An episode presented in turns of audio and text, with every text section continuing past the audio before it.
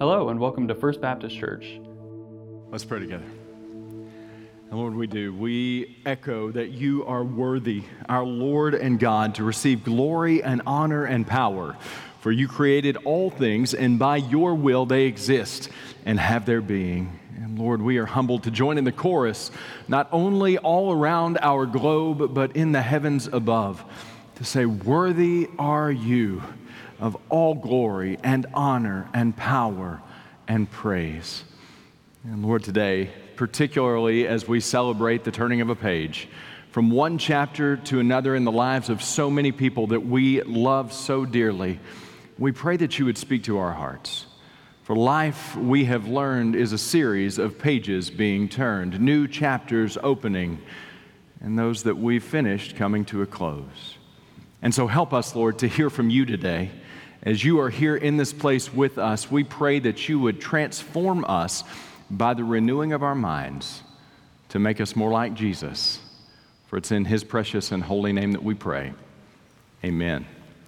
Well, I'm going to tell you that today I'm going to tailor the message toward the graduates, but I hope you listen in because God's word is timeless and God's word speaks to all of us right where we are, no matter where we are and no matter who we are.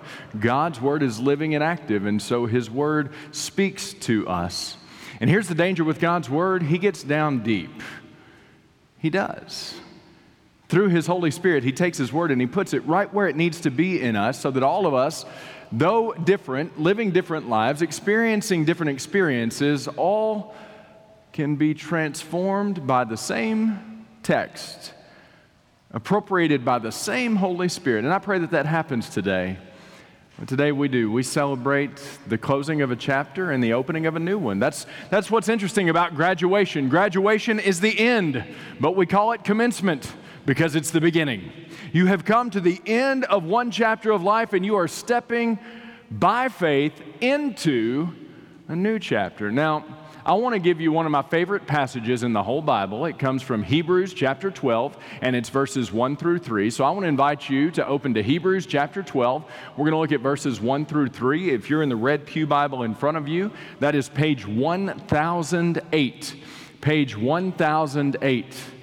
But, graduates, as you get ready to head off into all these different places and all these different paths, I want to remind you first of some of the things that you've been taught in your journey at First Baptist Church and in your journey of faith in Jesus Christ. And I want to do so using a little bit of a different um, paradigm, using some different words. I want to quote to you J.I. Packer. J.I. Packer is now with the Lord, but he was, the, he was an Anglican teacher and a theologian whose last position uh, was as the Board of Governors Professor of Theology at Regent College in Vancouver, British Columbia. And so J.I. Packer was my doctoral supervisor's doctoral supervisor, so there's some kind of lineage there, I guess. But I want to give you five presuppositions that Packer sets out from his book, Knowing God. And I'm just going to be honest with you.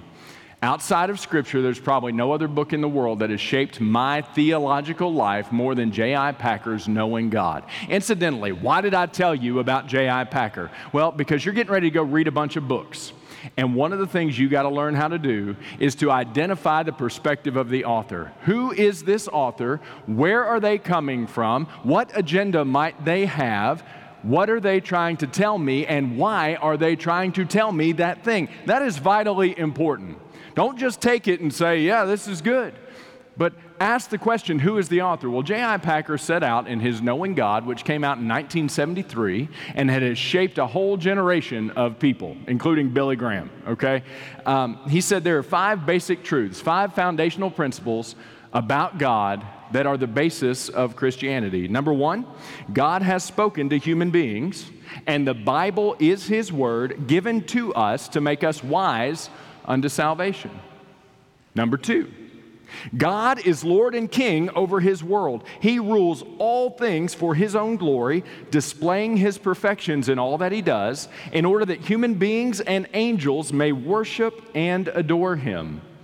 Number three, God is Savior, active in sovereign love through the Lord Jesus Christ to rescue believers from the guilt and power of sin, to adopt them as His children, and to bless them accordingly. Number four, God is triune. There are within the Godhead three persons the Father, the Son, and the Holy Spirit, and the work of salvation is one in which all three act together the Father purposing redemption, the Son securing it, and the Spirit applying it.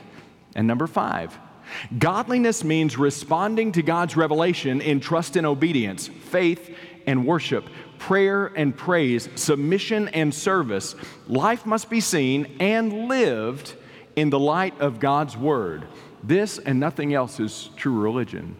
So, in other words, these are the five basics, these are the fundamentals of the faith. There is a God, He has spoken, we have what He said, and His Word speaks to us still today. We've separated ourselves from Him because of our sin, but He so loved us that He gave His only begotten Son, Jesus, to come and rescue us, to save us, to redeem us, to forgive us, to separate our sin from us as far as the east is from the west and to adopt us as his children into his family, to call us his own. And he has plans for our lives plans to prosper us and not to harm us, plans to give us hope and a future. And the way that we embrace that hope and future that He has for us is by trusting Him and following Him. And when do we trust Him and follow Him? In every single moment of our lives. That's been our prayer for you graduates since we met you. That's been your parents' prayer since they learned you were coming. That has been Miss Vicky's prayer as she taught you in children's ministry. It's Lauren Parrish's prayer now as she teaches children in children's ministry. That's Blake Sapp's prayer as he teaches you in student ministry. That's our prayer for you, that you would trust and follow Jesus in every moment. And let me tell you, the prayer hasn't changed. Now, as you take this next step, our prayer remains that you would trust and follow Jesus in every moment. So I wanted to remind you of those foundational truths that you've been taught since the beginning, but here's what's fixing to happen. All right? You're getting ready to step out on the limb with God. And there are a lot of people in this room who can tell you that your faith never grows like it does when you step out on the limb with God. Because you're getting ready to launch. You're getting ready to take the next step into the life that God has for you, and there are going to be some uncertainties. You've spent the last four years in your high school environment coming to understand what the context is. Well, you're getting ready to step into a whole new world. And here's what's going to happen you're going to have unforeseen things that come. You're going to have challenges that arise. You're going to have people that you've never met. You're going to be challenged by new ideas and you're going to be challenged by new experiences and your faith's going to grow. And here's what I want to tell you, and this is the premise of J.I. Packer's book. You have knowledge about God, and that's wonderful. Continue to cultivate that. But as you cultivate your knowledge about God, you've got to continually develop knowledge of God. In other words, you know about Him, but the longer you live, the more you're going to get to know Him. And the more you get to know Him, the more you're going to come to trust Him. And the more you trust Him, the more closely you're going to follow Him. It's this amazing progression. Those of you who've graduated from college or high school a year or two ago, and by the way, that span will increase, graduates, faster than you think it will. My goodness gracious, it goes quick. But how many of you have found that through the challenges of life you have faced, God has revealed Himself to you? God has revealed Himself to me more in difficult moments than He has in celebrated moments. God has shown me more when there, I mean, I was out there and I felt like, boy, it's all, it's, it's all on the line. That's when I saw God. And let me tell you why. It's not because He's not present in the regular moments, but it's because in those moments when everything's on the line, you're paying a lot more attention to Him than you normally do. Amen? And so I want to tell you a couple of things. As you get ready to walk into a moment of life, that can be a little crazy at times. Here's the theme to run toward joy, and that's what we want you to do. To run toward joy, run to Jesus. To run toward joy, run to Jesus. Hebrews chapter 12, let's look at verse 1. The writer of Hebrews writes as he carried along by the Holy Spirit, saying, Therefore, since we are surrounded by so great a cloud of witnesses, let us also lay aside every weight and sin which clings so closely, and let us run with endurance the race that is set before us. First point is this you are surrounded by supporters. You are surrounded by supporters. And the particular supporters that the writer of Hebrews wants us to see are those who've come and gone before us, who've lived their journey, and they live their journey by faith. The Bible says their lives speak to us. They still speak. And he's talking about people like Abel and Enoch and Noah, Abraham and Sarah, Isaac, Jacob, Jochebed, Moses, Rahab. Gideon, Barak, Samson, Jephthah, David, Samuel, all the prophets. This is what the writer of Hebrews says about these people. They are they, the ones who, through faith, conquered kingdoms, enforced justice, obtained promises, stopped the mouths of lions, quenched the power of fire, escaped the edge of the sword, were made strong out of weakness, became mighty in war, put foreign armies to flight. Women received back their dead by resurrection. Some were tortured, refusing to accept release so that they might rise again to a better life. Others suffered mocking and flogging and even chains and imprisonment. They were stoned, they were sawn in two, they were killed with the sword. They went about in skins of sheep and goats, destitute, afflicted, mistreated. Listen to this of whom the world was not worthy wandering about in deserts and mountains and in dens and the caves of the earth. And why in the world did they do all those things? Because they were living by faith in Almighty God. And they were founded upon a fundamental belief that God's way is better than anything the world can offer, even when it doesn't seem that way. God's way is better than anything the world can offer, even when it doesn't seem that way in the moment. And so these are the great heroes of the faith, but listen, graduates, you're sitting around some of your own personal heroes of the faith. You're being celebrated today by people who have lived out their faith before you. They taught you important things. But we all learn along the way that you catch a whole lot more than we can teach you, and so you've watched. And what you've seen is imperfect human beings seeking to live out the faith once for all delivered to the saints, getting it wrong more than we get it right but still looking at Jesus, still coming back to Jesus, still saying, Jesus Christ is Lord. And that's what we want to encourage you to do because you're an imperfect human being.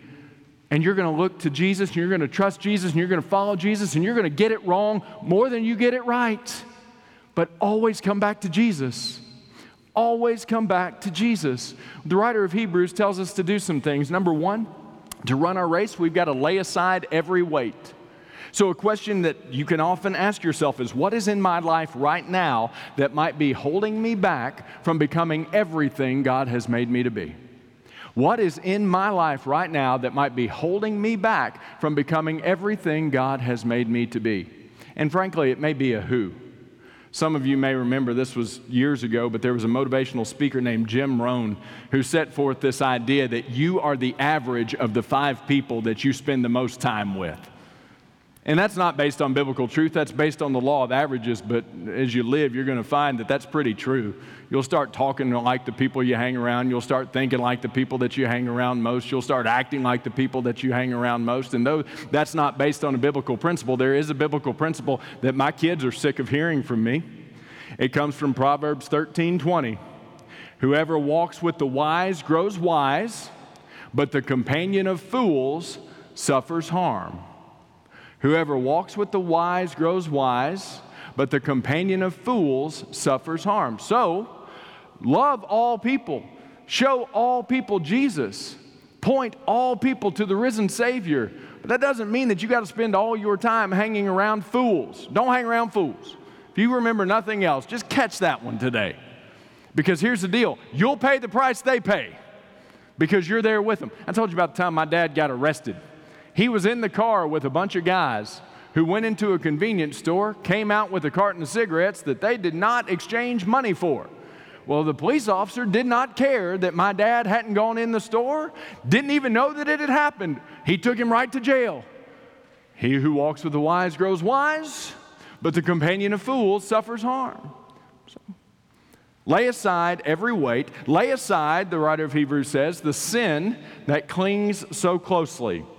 So, another question what is in my life right now that might be actively building distance between me and God?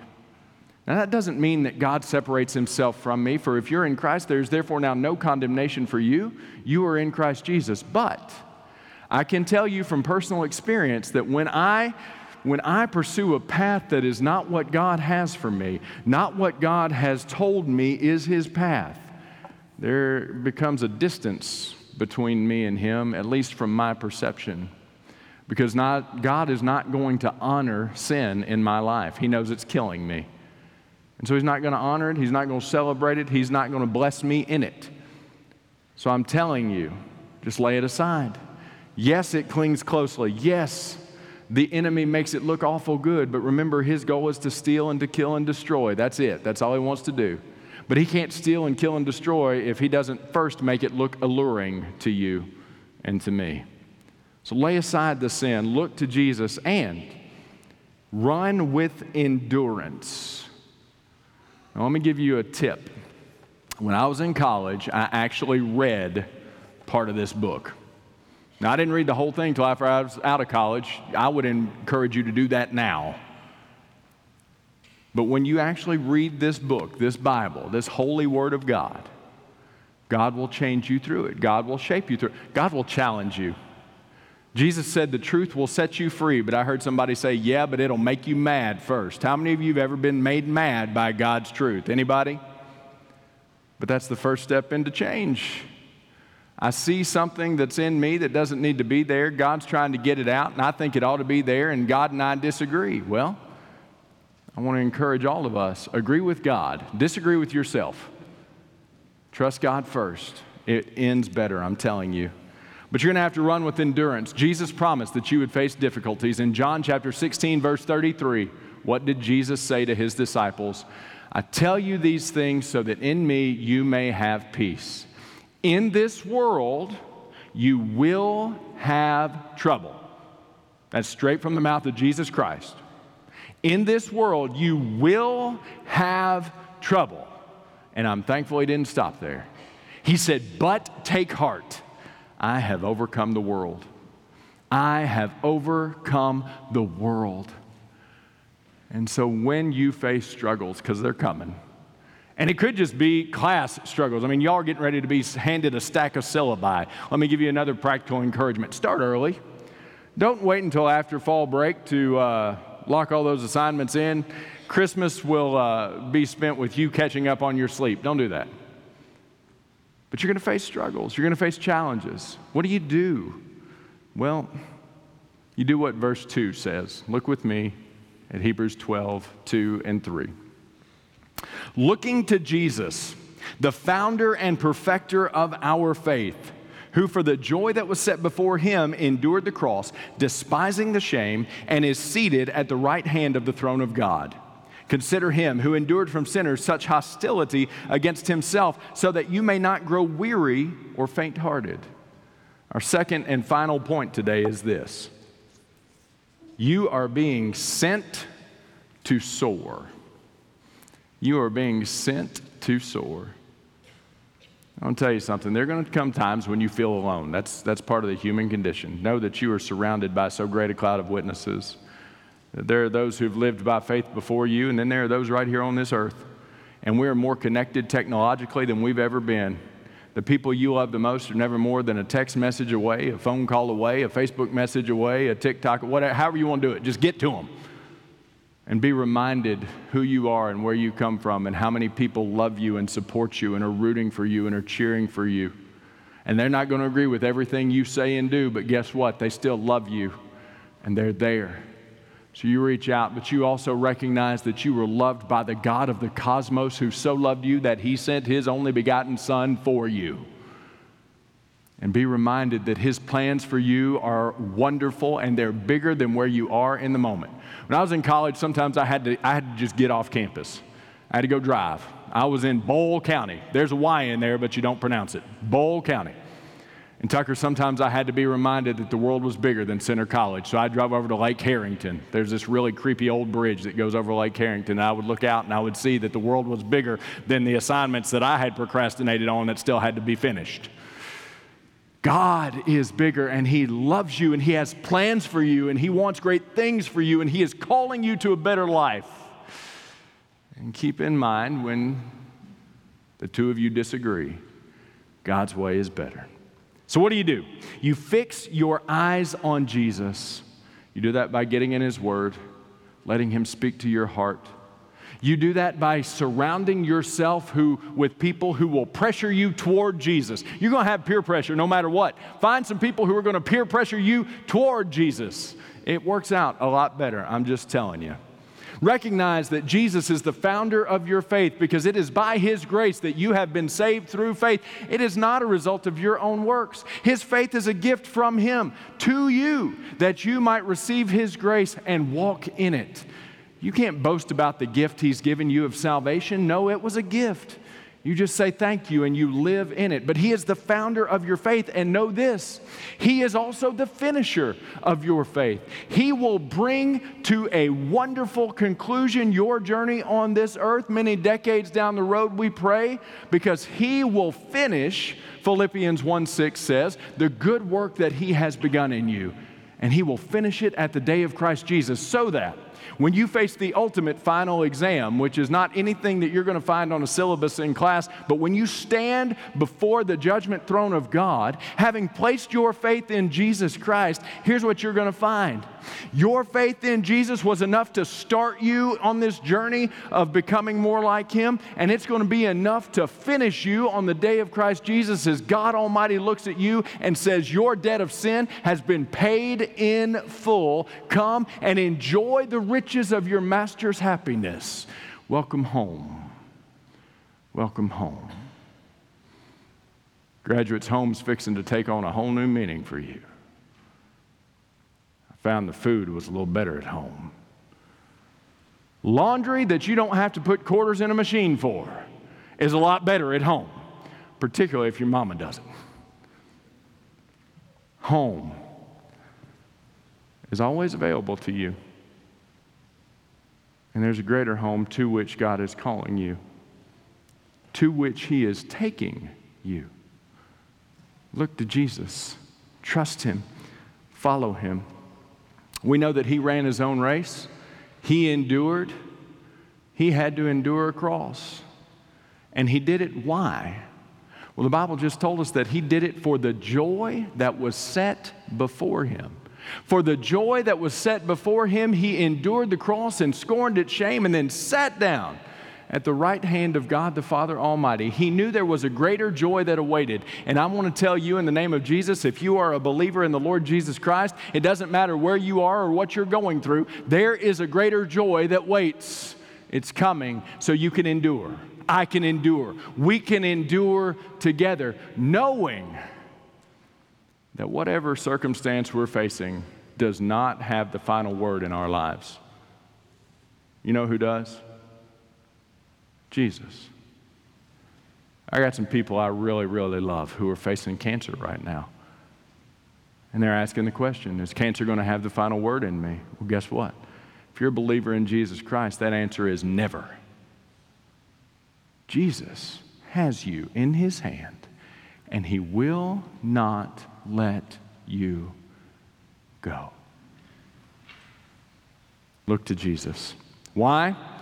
Well, because as Isaiah told us, even youths shall faint and be weary, and young men shall fall exhausted. But they who wait for the Lord, they shall renew their strength. They shall mount up with wings like eagles. They shall run and not be weary. They shall walk and not faint. So, graduates, we love you. And we have been praying for you since before you emerged on the world stage. We're not going to stop. We know God loves you. We know He has incredible plans for you. We don't know what those look like, but we're going to watch them unfold and we're going to be cheering you on every step of the way. But I want to give this text to you, which has become such a foundational text in my life, in a way that was paraphrased by a guy named Eugene Peterson. Now, Eugene Peterson has come to the end of his journey. He's gone home to be with the Lord. He was a theologian who talked often about what it meant to trust and follow Jesus. And he talked about the journey of discipleship is a journey of a long obedience in the same direction. That's what life is a long obedience in the same direction. Listen to how he paraphrased Hebrews chapter 12, verses 1 through 3. It's right there on your notes if you want to read along. This is from the message. Do You see what this means? All these pioneers who blazed the way, all these veterans cheering us on, it means we'd better get on with it. Strip down, start running, and never quit. No extra spiritual fat, no parasitic sins.